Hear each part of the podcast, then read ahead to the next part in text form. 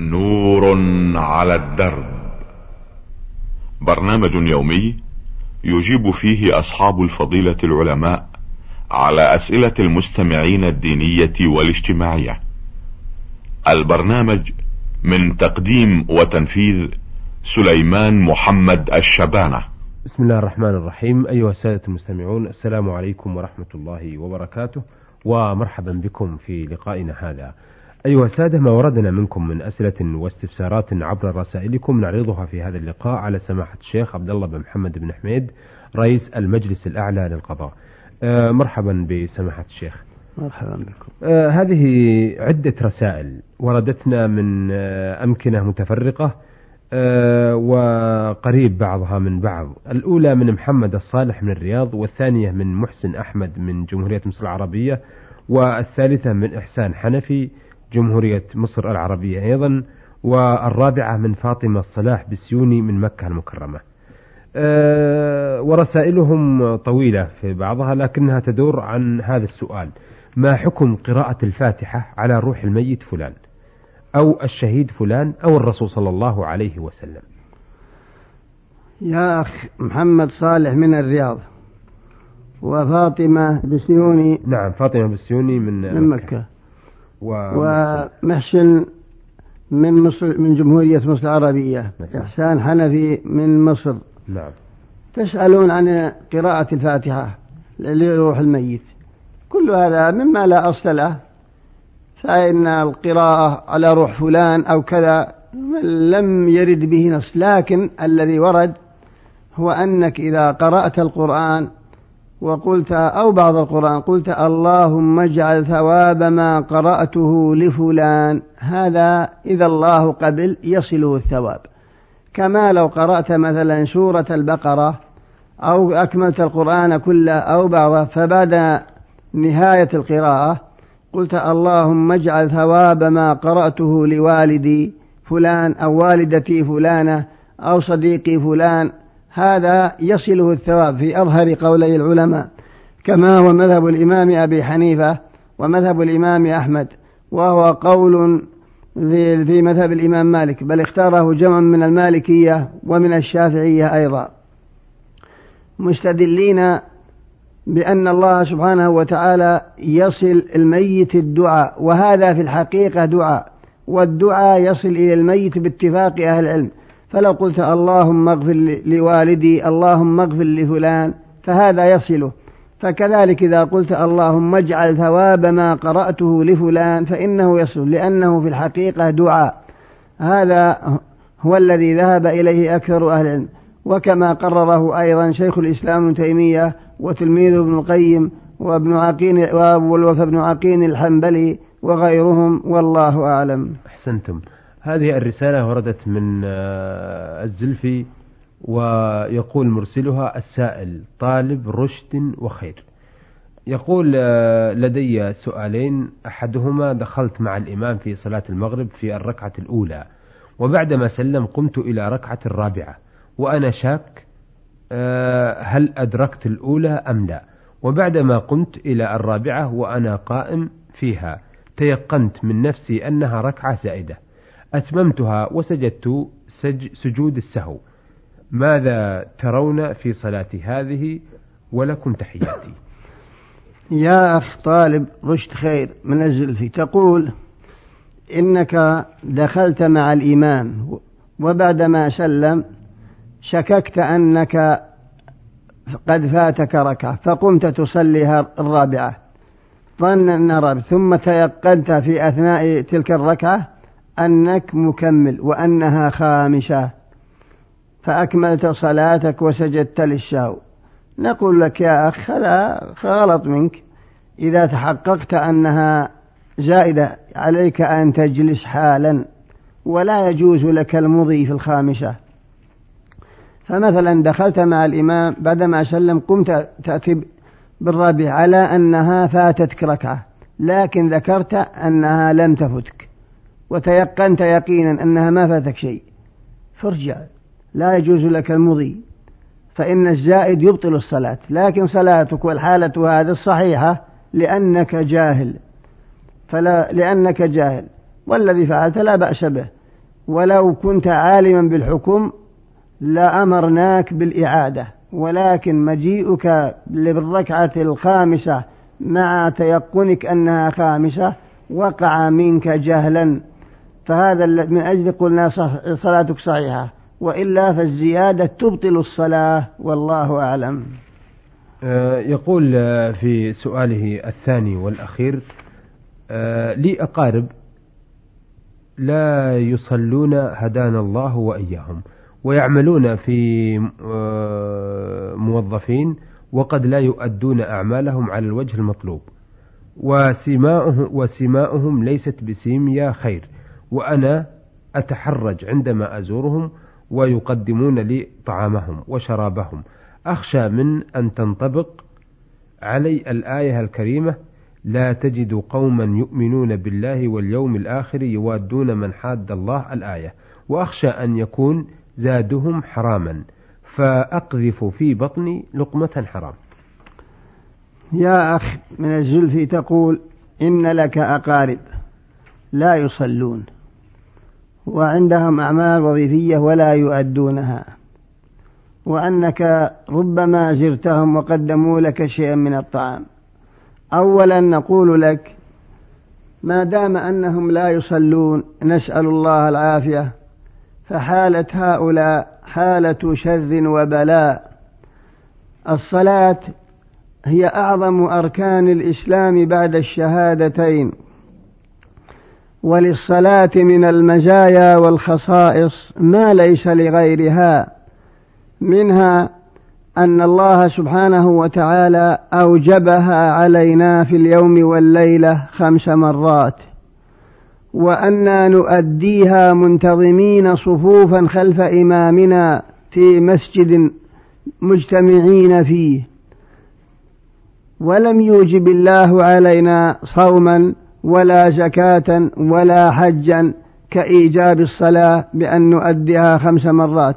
فالزكاة لا تجب إلا على الأغنياء في السنة مرة والصوم في السنة مرة والحج في العمر مرة أما الصلاة في اليوم والليلة خمس مرات.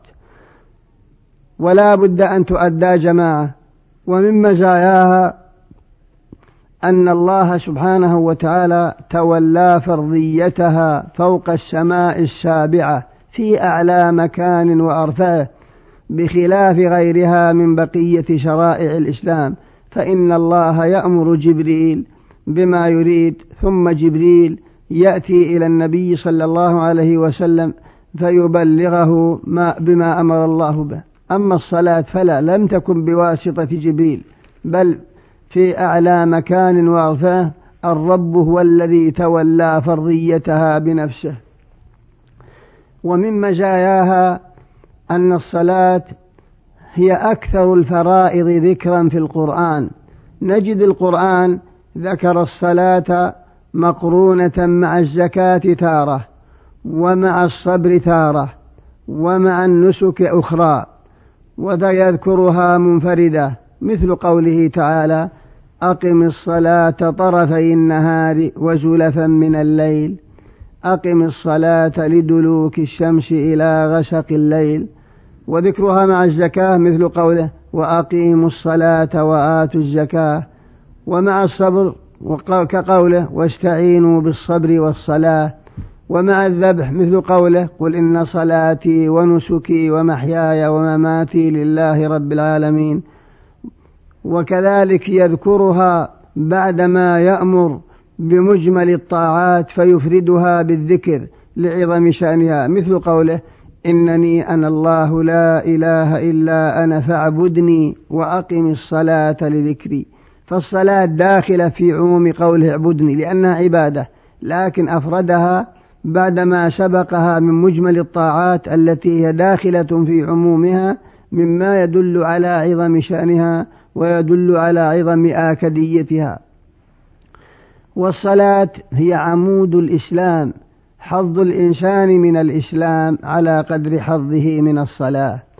ومن مزاياها أنها من آخر ما وصى به النبي صلى الله عليه وسلم عند وفاته فإنه جعل يقول الصلاة الصلاة وما ملكت أيمانكم الصلاة الصلاة وما ملكت أيمانكم.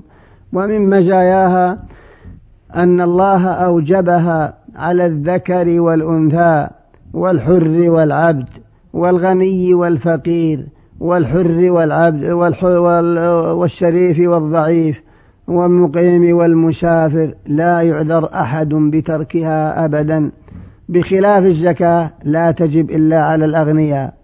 وبخلاف الصوم فإنه الله أباح للمسافر الفطر وأباح للمريض الفطر. وإذا كان مرضه لا يرجى برؤه عدل إلى الإطعام. وبخلاف الحج فإنه في العمر مرة لا يجب إلا على المستطيعين مع الشروط المعروفة. أما الصلاة فلا. حتى المريض يلزمه أن يصلي قائما. فإن عجز صلى جالسا. أو فإذا لم يستطع فعلى جنب فإذا لم يستطع صلى مستلقيا. ولا تسقط الصلاة عنه ما دام عقله ثابتا بل يومي بعينه في حالة الركوع والسجود ينويها بالنية في قول طائفة من أهل العلم. ومن مزاياها أنها من أول ما ينظر الله من أعمال العبد فيما بينه وبين ربه. فالإنسان إذا وقف بين يدي الله للحساب أول ما ينظر من أعماله ينظر في الصلاة. إن تمت نظر في بقية أعماله وإلا ردت عليه أعماله. فالله لا يقبل من تارك الصلاة زكاة ولا صوما ولا حجا ولا جهادا ولا أمرا بمعروف ولا نهيا عن منكر. بل جميع أعماله مردودة عليه إذا كان لا يصلي. ثم الذي لا يصلي يقتل في قول طائفة من أهل العلم كما هو مذهب الإمام أحمد ومذهب أهل الحديث. يقتل كفرا فلا يغسل ولا يكفن ولا يصلى عليه ولا يدفن مع المسلمين في مقابرهم بل يسحب بكراه ويرمى في أي جفرة أخس من الكلب بل الكلب لا حساب عليه ويوارى لعدم من يواريه. على تفصيل مذكور في كتب أهل العلم هذا حكم من لا يصلي. كيف والنبي صلى الله عليه وسلم يقول العهد الذي بيننا وبينهم الصلاة؟ ويقول بين العبد وبين الكفر ترك الصلاة. ويقول أول ما تفقدون من دينكم الأمانة وآخر ما تفقدون من دينكم الصلاة فكل شيء ذهب آخره لم يبق له أول. فإذا كان أقاربك لا يصلون فينبغي أن تناصحهم وينبغي أن تلاحظهم. أما بالنسبة إلى أكل طعامهم لا بأس إلا الشيء الذي يذبحونه. فالشيء الذي يذبحونه لا يحل أكله لأنهم غير مسلمين. فإنما يباح ذبيحة المسلم أو ذبيح ذبائح أهل الكتاب إذا ذبحوها بالطريقة الشرعية. أما المرتد والوثني والمشرك لا يباح ما لا يباح أكل لا يباح أكل ما يذبحه. هذا هو الذي يتعين عليك لكن ينبغي أن تناصحهم وأن تخوفهم بالله أو ترفع أمرهم إلى المسؤولين ليعاقبوهم. فربما أن الله يهديهم بالعقاب. كيف والنبي صلى الله عليه وسلم يقول عجبت لقوم يقادون إلى الجنة بالسلاسل والله أعلم. أحسنتم. آه هذه الرسالة وردت من آه الداعية فاز حقل. تقول في رسالتها عن العادة والصيام في الأيام الأولى من شهر رمضان المبارك جاءني المانع وفطرت فيه. خمسة أيام. وفي اليوم السادس أصبحت صائمة قبل إنهاء المدة المحددة. حيث وقف عني المانع فهل صومي تام أم لا؟ أرجو إفادتي قبل أن يحل رمضان هذا القادم لكي أتمكن من الصوم أو عدمه. يا أخت فجاء من حقل. تقولين إن رمضان المبارك مر عليك وقد جاءتك العادة وأفطرت لمدة خمسة أيام لأن الحيض موجود وفي اليوم السادس صمت. بعدما وقف الدم فهل صومك لليوم السادس صحيح؟ نقول لك يا أخت فجاء من حقل إن كان كنت رأيت الطهر وهي القصة البيضاء قبل طلوع الفجر فصومك صحيح إن شاء الله. أما إذا كان ما رأيت القصة البيضاء بل وقوف دم فقط.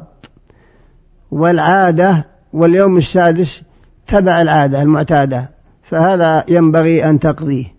لا يصح صومك إلا إن كان العادة خمسة أيام هي العادة. وقد رأيت القصة البيضاء أنت تعرفينها وهي الشيء الأبيض الذي يخرج عقب الطهر هو علامة الطهر. فالطهر ليس هو مجرد وقوف الدم بل الطهر هي القصة البيضاء التي تخرج عقب انقطاع الدم هذا هو الطهر. فإن كنت رأيت القصة البيضاء وصمت قبل طلوع يعني قبل طلوع الفجر فصومك صحيح ولا إعادة. وإذا كان لا لم تري الطهر يعني التي هي القصة البيضاء. والعادة عادتك سبعة أيام أو ستة أيام. فالأحوط أن تقضي هذا اليوم ولا يجزيك صومك في ذاك الوقت والله أعلم. أه تقول في رسالتها أيضا فاز حقل إذا جاءت المانع أو جاء المانع أه الشهري للمرأة في الظهر وهي صائمة فهل يجب عليها الإفطار أم إتمام صومها حتى المغرب؟ أفيدوني أفادكم الله والله ولي التوفيق. يا أخت فجاء من حق تقولين إذا جاءت المرأة عادتها الشهرية ظهرا وهي صائمة. هل تفطر؟ نعم تفطر. بطل صومها. متى رأيت الدم حتى ولو قبيل غروب الشمس أفطرت ويلزمك قضاء هذا اليوم. ما دام أنه وجد المانع. أما لو لم يوجد المانع إلا بعد غروب الشمس فالصوم صحيح. أما إذا وجد المانع قبل غروب الشمس كبعد العصر أو بعد الظهر أو الضحى فبطل الصوم وعليك الإفطار. ثم لو استمريت في الصوم لا يجيك وجوده كعدمه والله أعلم. أحسنتم أثابكم الله. أيها السادة إلى هنا نأتي على نهاية لقائنا هذا. الذي استعرضنا فيه أسئلة السادة محمد الصالح من الرياض ومحسن أحمد من جمهورية مصر العربية وإحسان حنفي من جمهورية مصر العربية أيضا وفاطمة الصلاح بسيوني من مكة المكرمة وهؤلاء يسألون عن قراءة الفاتحة على روح الميت. وطالب رشد وخير من الزلفي وأخيرا الداعية فازا حقل. آه، استعرضنا هذه الأسئلة والاستفسارات مع سماحة الشيخ عبد الله بن محمد بن حميد رئيس المجلس الأعلى للقضاء. شكرا لسماحة الشيخ وشكرا لكم أيها السادة وإلى أن نلتقي نستودعكم الله والسلام عليكم ورحمة الله وبركاته. نور على الدرب. برنامج يومي يجيب فيه أصحاب الفضيلة العلماء على أسئلة المستمعين الدينية والاجتماعية. البرنامج من تقديم وتنفيذ سليمان محمد الشبانة.